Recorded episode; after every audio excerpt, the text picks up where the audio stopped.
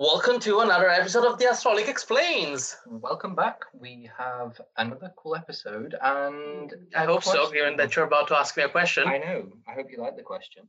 Good. Go.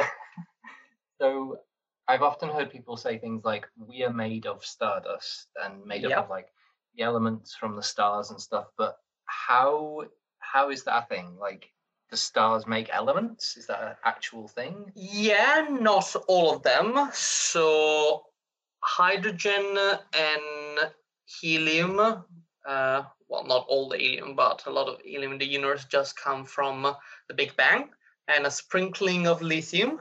But stars uh, make. Uh, sprinkling of lithium. Yes, a uh, in a way, it's uh, lithium to taste, uh, and uh, um, everything else is uh, uh, made by stars. They are, in a way, like uh, big philosopher's stones, turning uh, some elements into other elements. Okay. Uh, but I'm really, really not an expert on stellar nucleosynthesis, which is what uh, the actual uh, process is called. So I think maybe we should get in touch with somebody that uh, is an expert. Let's do it. Okay, special guest uh, here to talk uh, talk to us about stars. Can you please introduce yourself? Hello, everyone. My name is Ashley Walker. I am an astrochemist and planetary scientist. I am an incoming PhD student at Howard University, where, where I'll be continuing studying astrochemical phenomena in planetary atmospheres. Wonderful. Thank you so much, Ashley, for being here with us. And uh, yes, very exciting. So I'm going to bombard you with questions. Good luck. So I guess I'd like to know how do we go from helium and hydrogen all the way through to what what makes us up as humans? So, as you know, there's, um, as you know, stars are created um, with uh, dense gas and dust. And so, as we know with proto, if you don't know what a protoplanetary disk is, um, protoplanetary disks start off as protostars. And so it's like they're having like I like to call it a little rumble in the jungle. You know, they're fighting, right? That's what I like to call it. So because they're coming together and they're like doing this little dance, right? They go from you know how you have your little sibling and you take them and you swing them around with their arms and they're like, "Oh, I'm dizzy, stop!" Right? That's exactly like how we have our solar system, and that's exact, and it's very similar to what how um, stars are formed and created, and so um, which has, as you said before, molecular hydrogen and helium, and so these are this is what we know to the beginning of you ever see whenever you go to a department it says star and planet formation together. And that's something that we'll see and that we'll notice and that i see and i notice. And so that's how stars are created amongst with planets. So how do stars go about making the element? so um over time right certain things get hotter and so they'll make like carbon they'll make nitrogen and oxygen and so on and so forth um over the period of um a star's life Uh, to expand on that, uh, it's uh, there is uh, um, the center of stars. I think uh, when we didn't discuss in the previous episode with um, Jos about uh, um, neutrinos, there is nuclear Mhm. fusion, and that's how you go on uh, building the elements. So, what are humans made of? To go back to the previous, uh, the original question. Well, hydrogen, because we have a lot of water that comes from the Big Bang. Yep. Uh, so Chris, in a very in a very early episode, thought that we were like ninety six percent water. wasn't that Yes, uh, yes, it was that high, like we were jellyfish.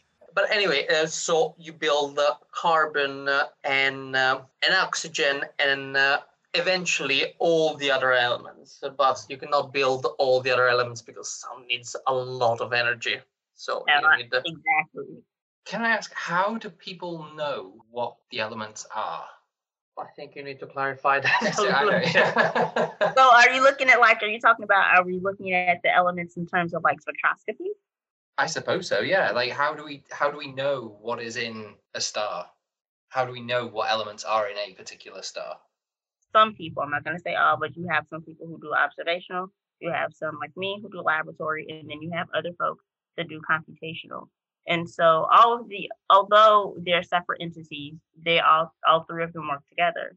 And so what folks, folks like me who are um, experimental, we get the data from the folks from observing. So we some so some folks use these telescopes. So typically, um, from what I've seen, um, some use X-ray, and so we look at these um, we look at these elements and they pass them on. I'm like, all right, what the heck is this? And so people, folks like me are like, all right, I got this. But you know, you got your other folks over there that are doing computer work that are computational, are just like, nah, let me see if I can beat you to it. And so, so um, you know, we're but we're again, we're all working together to understand. Um, we're all working together to understand where this come from, and so we're looking at. Uh, we take spectroscopy. We we take a uh, spectroscopy, and depending on the instruments that are used, to understand what elements are at these stars. And so this requires a lot of chemistry, is why I tell a lot of people this is why you need chemistry in your astronomy classes. And so, um, again, I'm biased. So um, we're looking at um, a lot of data to help us understand what are these elements, what are this, what are you know the what is the chemistry behind it. So it, it it definitely varies depending on like what research. That's very, very interesting. Ashley, can I ask you what kind of uh, do you look at a specific type of stars? So uh, if our readers, uh, readers, no, uh, if our listeners uh, don't, I will have to keep this uh, in Oh my God, I'm sorry. Uh, it's uh, if our listener don't know, there are many different types of uh, uh stars, uh, uh, from very very hot to our sun is a little bit in the middle, and then there are cooler stars. Is there specific stars that you're interested in understanding their composition and chemistry, or for you, you're interested in every stars? So me per se, again, I'm biased. Yes. So, as as the now listeners know, Ashley's very biased on certain things. I'm looking at the cooler stars, so I'm looking. I want to look at. I want to learn a little bit more about the stars in the interstellar medium. So that is literally outside of our. That's literally a little bit farther away outside of our solar system, and I believe Voyager is there, and it's trying to and it's picking up stuff. If I'm not mistaken. And so, um, yeah, what about it? Yeah, one a telescope is there currently, and just like. So Hello. you're looking at the chemistry in the interstellar medium. Oh, that is fascinating. That's uh, something uh, that I want to do. Oh, that's what you want to do. Okay, well, I th- I really hope you get to do it because that sounds absolutely fantastic. We get to learn more about stars. Yeah, and so actually, this uh, might actually connect to one uh, things that I uh, thought while you were discussing uh, the what happened to the elements. Uh, yeah, when the elements are being formed in the nuclear fusion, then they just sink to the center of the star. But eventually, they are lost, and they are not lost; they're thrown out in different mm-hmm. ways. And so you have uh, the supernova, which then also creates the heavier elements. Yep and but also when a star for example like our sun goes uh, red giant it's losing the outer layers yep. and some of those elements that were formed are then spread into the interstellar medium oh. and eventually what happens we go back to that protoplanetary nebula that ashley uh, talked at the beginning and from there planets circle of life in a way, yes. A spinning pizza dish. You see, you have no idea, uh, yeah, how many times I describe it as the pizza, etc., and then I realized that being Italian and constantly talking about food in my talks uh, really, really plays to the stereotype. Okay, then. Okay, dancing ballerina. Dancing ballerina. Okay, I, I will. Uh, I will keep that in mind. The angular for, momentum yeah, angular momentum. Uh, awesome. Anything else uh, that you're curious about elements and stars and the universe? There's one more question that I want to ask, and I don't know if it'll even have like a super interesting answer or if anyone's ever wondered.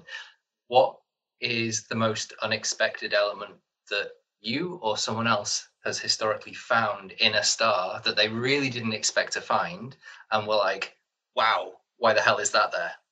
If you would have said planet, we would have a whole different conversation. yes, uh, with planets, uh, literally, uh, with exoplanets, lately, is uh, every time we find something that new is like, oh my god. Mm. Um. Okay, let me start historically, and then uh, me and Ashley can think if there is anything. Okay, historically, I would say that uh, is actual the detection of hydrogen by Cecilia Payne-Gaposchkin, uh, simply because, uh, well, she was a woman in the 20s. Uh, they didn't even take it seriously. Yeah.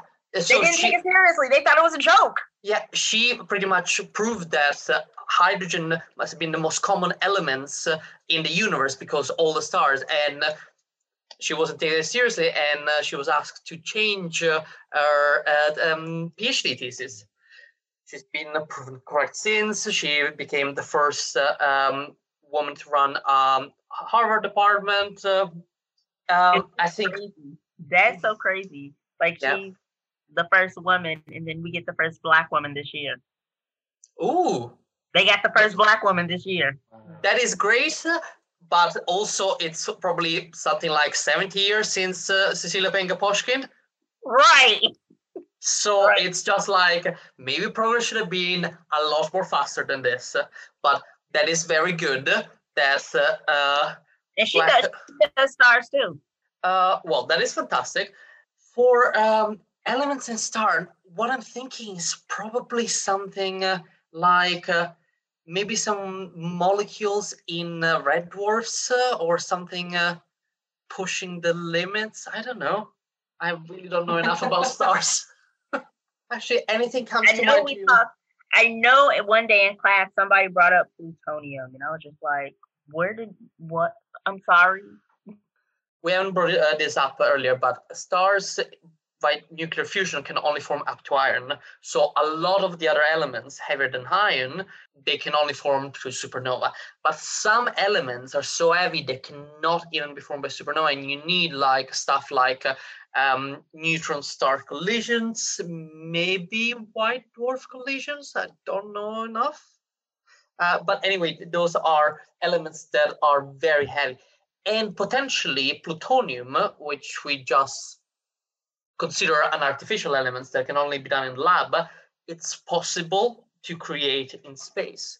So yes, mm-hmm. maybe if we were to spot plutonium, or maybe if we have spotted them at, I don't know, uh, that could be the, the weirdest element out there. Yeah. Yeah. Like you said, if it's a supernova, it confuses and make uh, elements heavier than iron. So yeah. Awesome. Well, thank you very much for the question. Thank you very much, Ashley, for joining us. Thank you for having thank me. Thank you. This is great. Ashley, if uh, anyone wants to find you online, where should they look?